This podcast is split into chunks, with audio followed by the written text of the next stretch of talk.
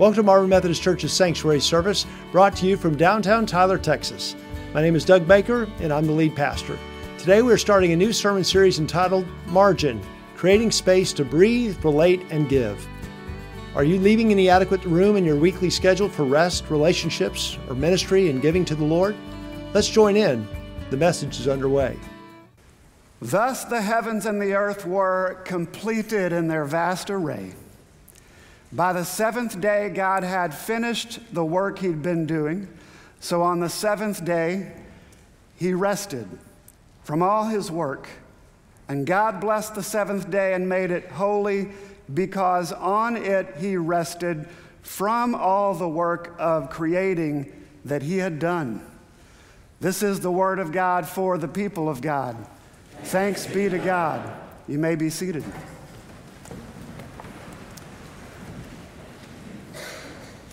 And would you pray with me?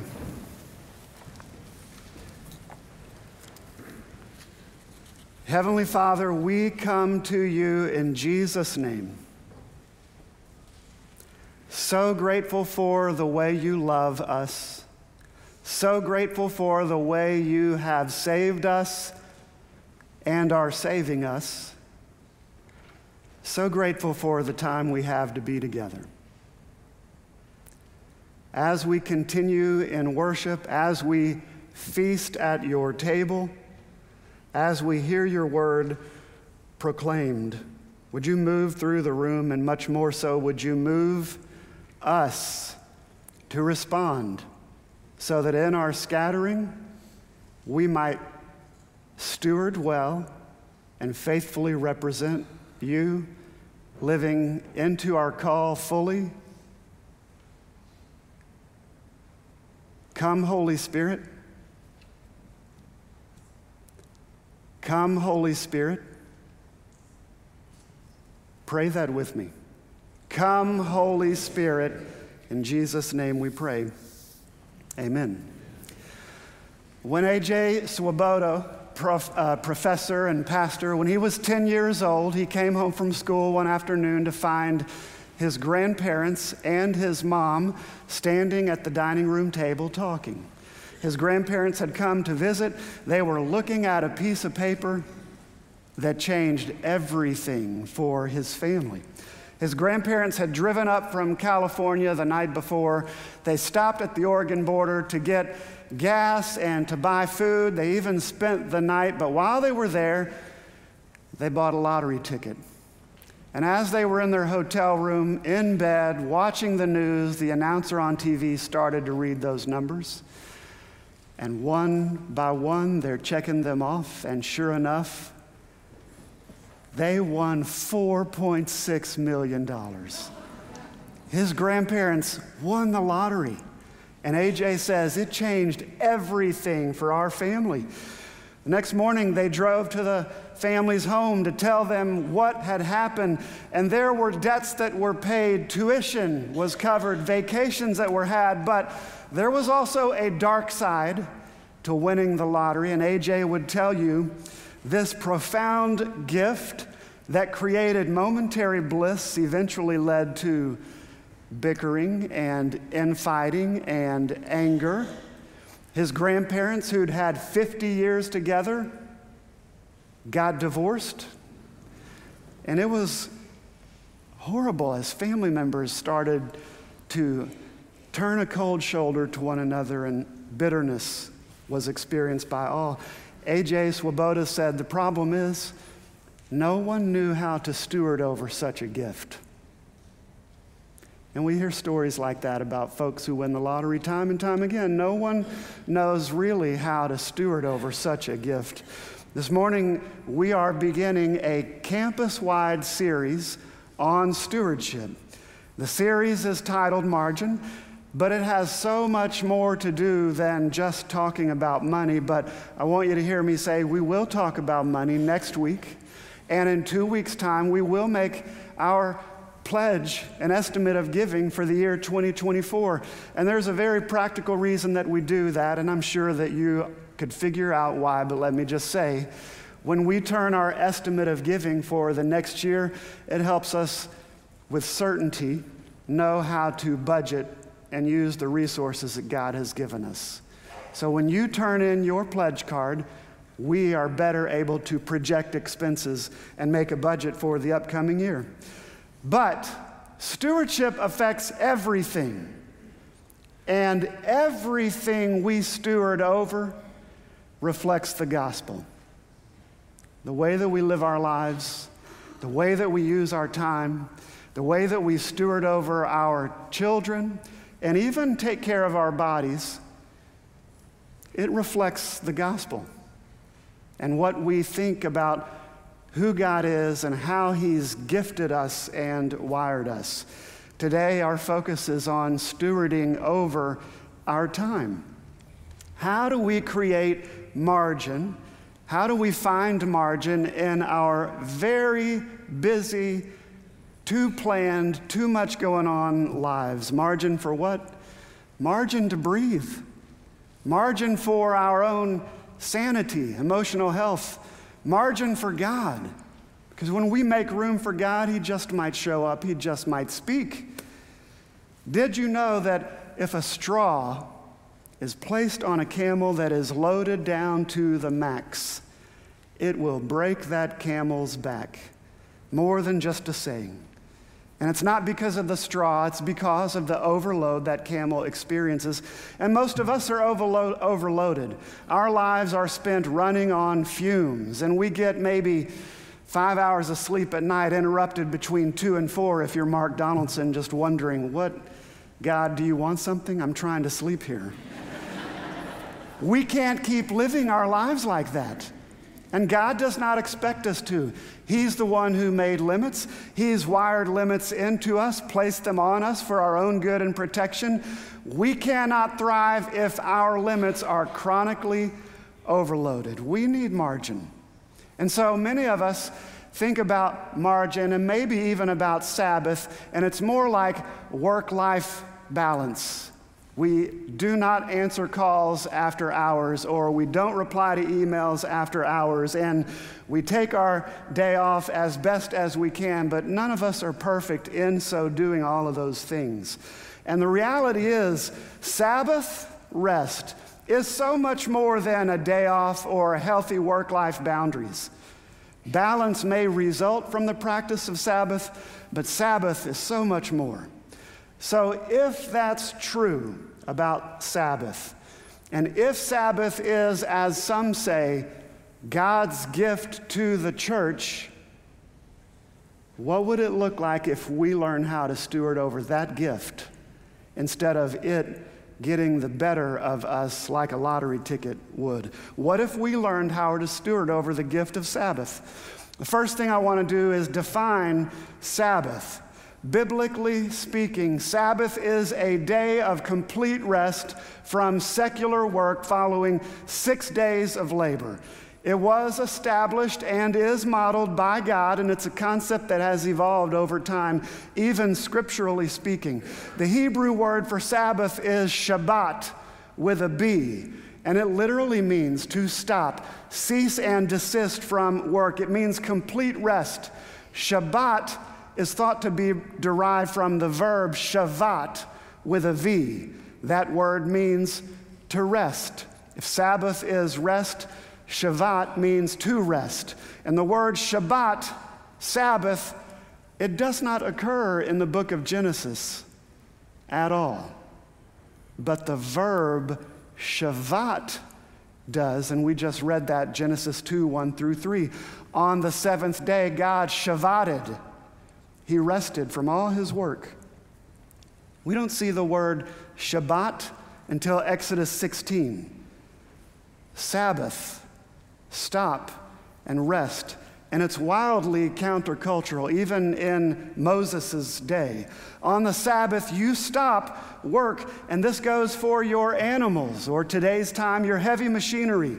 Whatever it is you put your hand to, stop and rest. The reason being, God is the one who causes all things to be, from creation to salvation. And when we stop and rest, it's like we recognize that God is the one in control. He is sovereign. It's not about me, it's about Him. Let God be God. And we give Him honor, we give Him glory. In Exodus 20, the Ten Commandments, it's the first time we see the Ten Commandments. The commandment to Sabbath is the longest of them all. You shall not do any work because of God. When we Sabbath, it's God like. In six days, the Lord made the heavens and the earth, the sea and all that's in it. But on the seventh day, God Shabbated, he rested. Therefore, the Lord blessed the Sabbath and made it holy.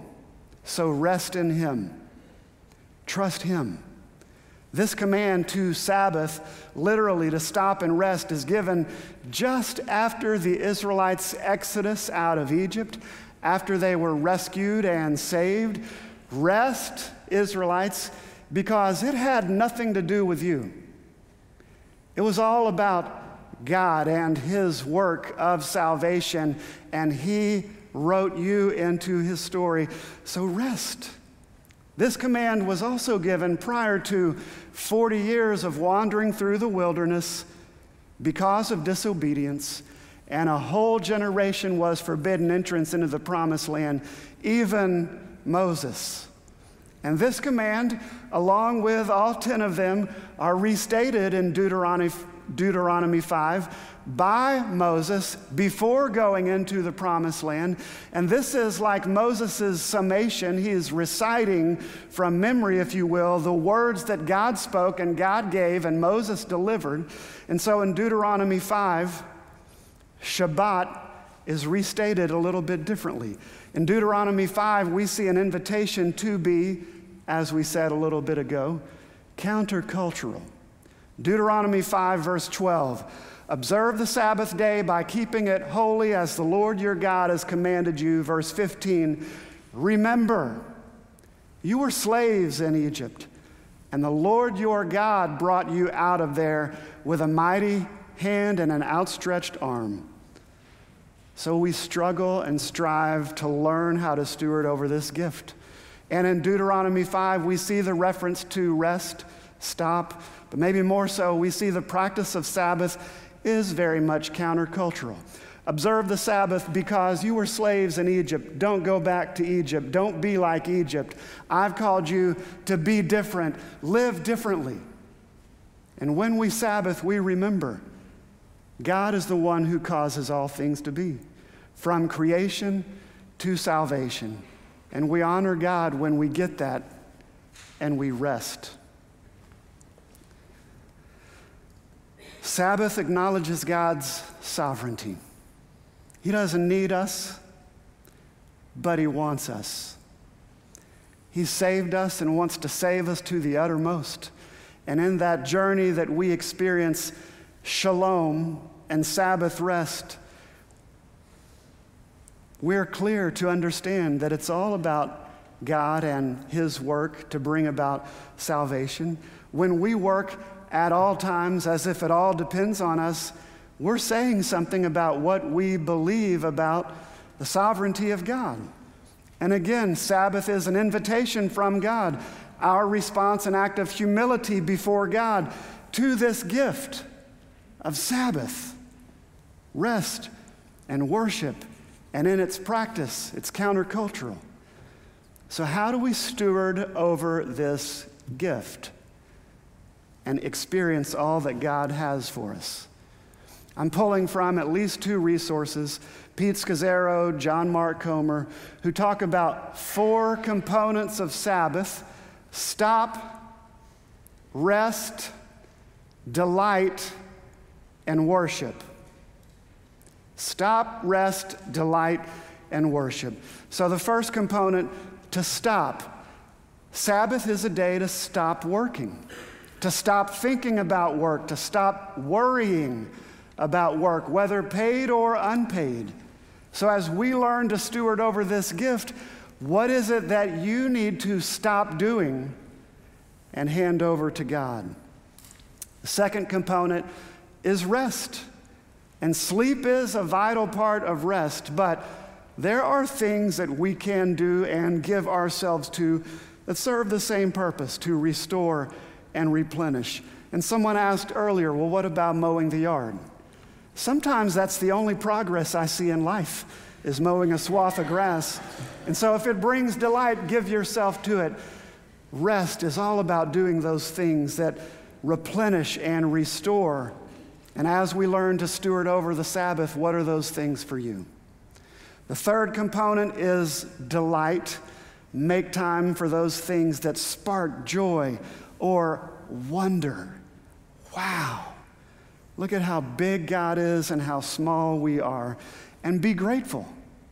And so, learning how to steward over this gift forces me to reflect what is it that gives you joy, brings you delight? Think about those things, then steward over them. Fourth component is worship. And this that we're doing right now is a vital component of worship, this corporate gathering. But we also scatter.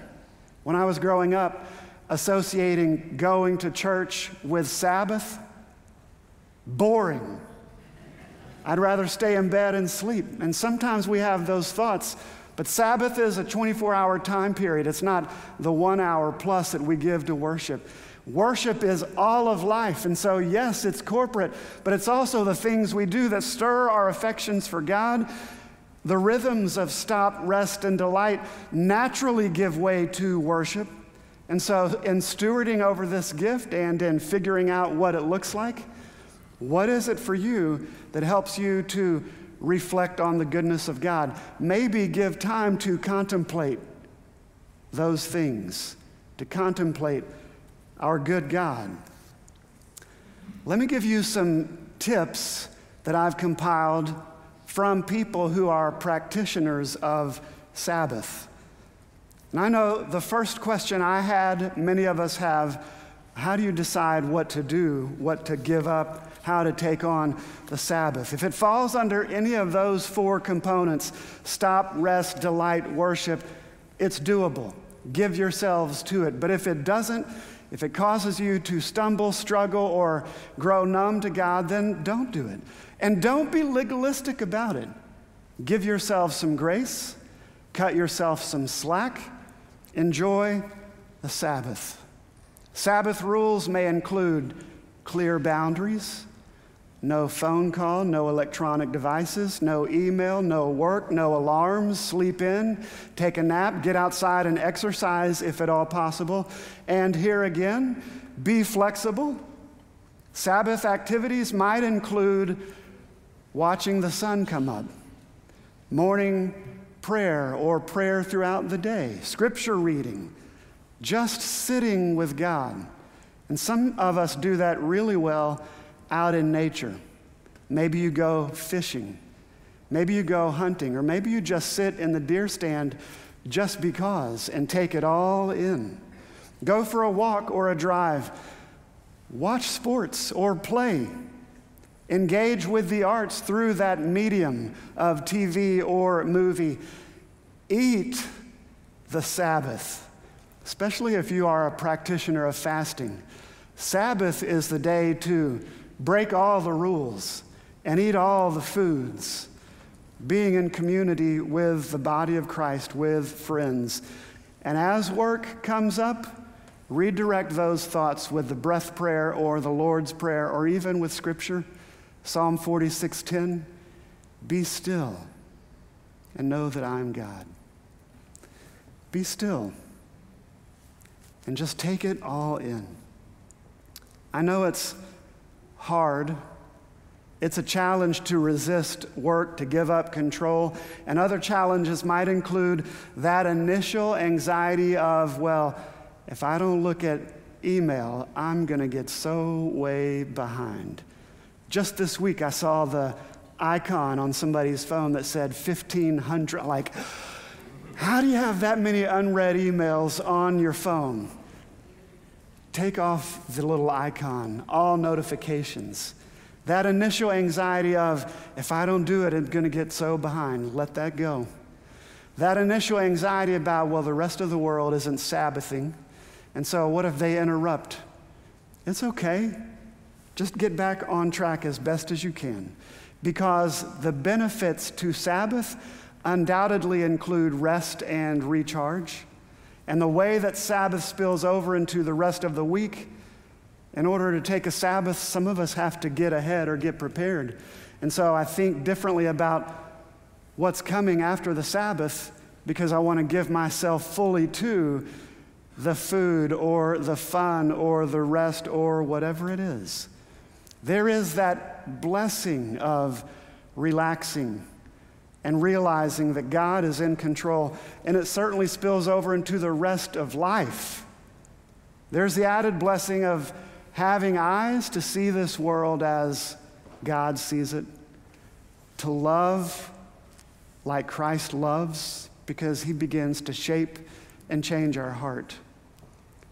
Sabbath is God's gift to the church.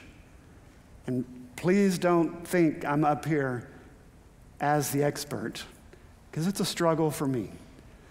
But I'm committed to figuring it out, and I'm committed to figuring it out with you. Sab- God has invited us into regular rhythms of rest and margin for our own good. He's created us in His image.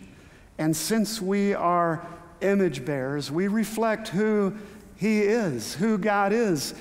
And we cannot give what we don't have. We cannot ha- we don't have what we haven't received, and we can't receive and be like God if our cup is full of Netflix and the Houston Astros and responding to the phone or the text or the email or paying bills. Sabbath is like sweeping away this table of obligation. It's like clearing the deck, restoration, rejuvenation for what comes next.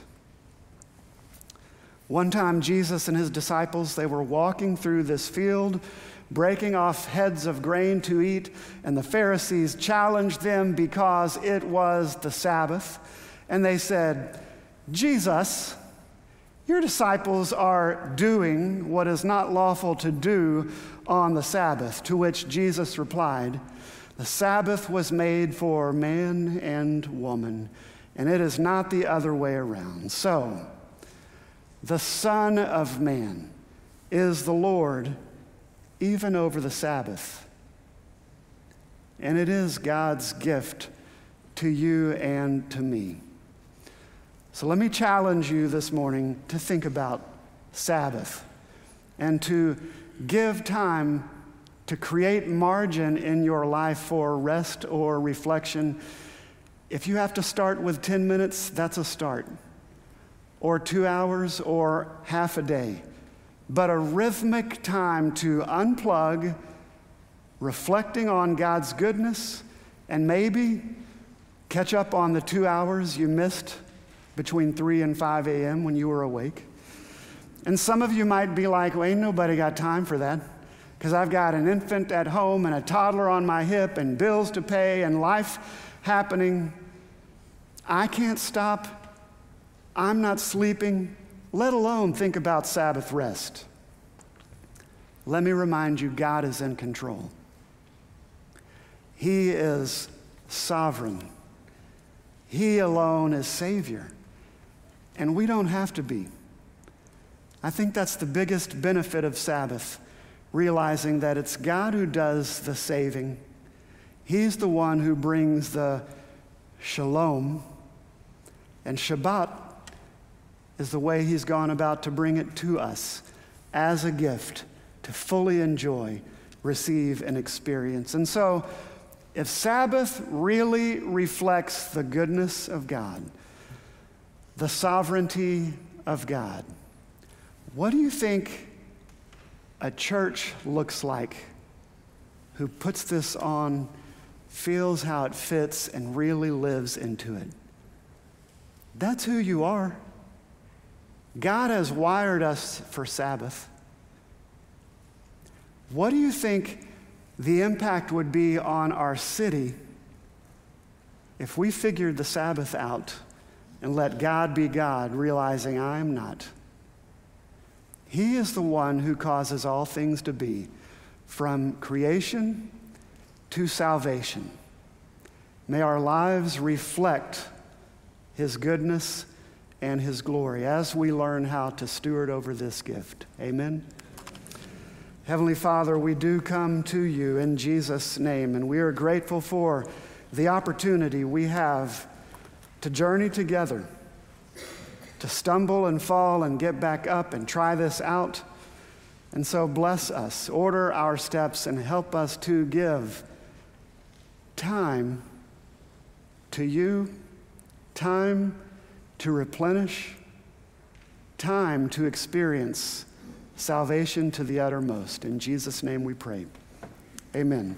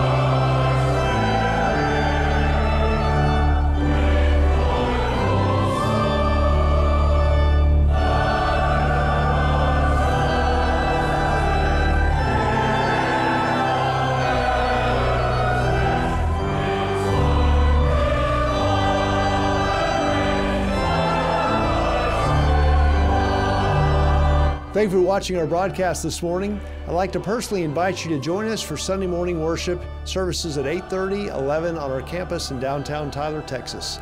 I hope you'll visit our website to learn more about our church and ways that you can partner with us to make a difference for God's kingdom here in Tyler and around the world.